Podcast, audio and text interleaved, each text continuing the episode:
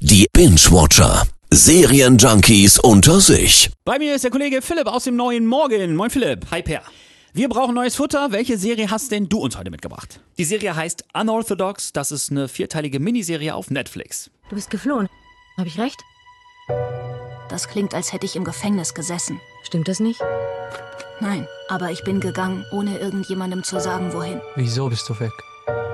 Gott hat zu viel von mir erwartet.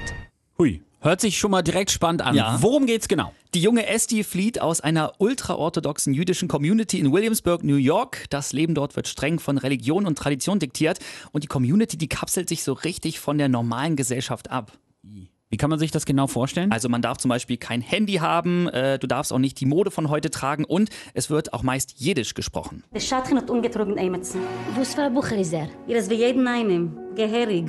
Ah ja, okay. Also Einblick in eine fremde Kultur, schon mal sehr gut. Warum hat dich die Serie so gefesselt? Also neben dem Kulturschock, den man bekommt, ist natürlich die Story um Esti packend. Sie haut ab nach Berlin und lernt da zum ersten Mal auch das wahre Leben kennen. Also große Empfehlung von dir für Ja. Unorthodox auf Netflix, basiert auf wahren Ereignissen. Das macht's doppelt spannend. Danke, Philipp. Gerne!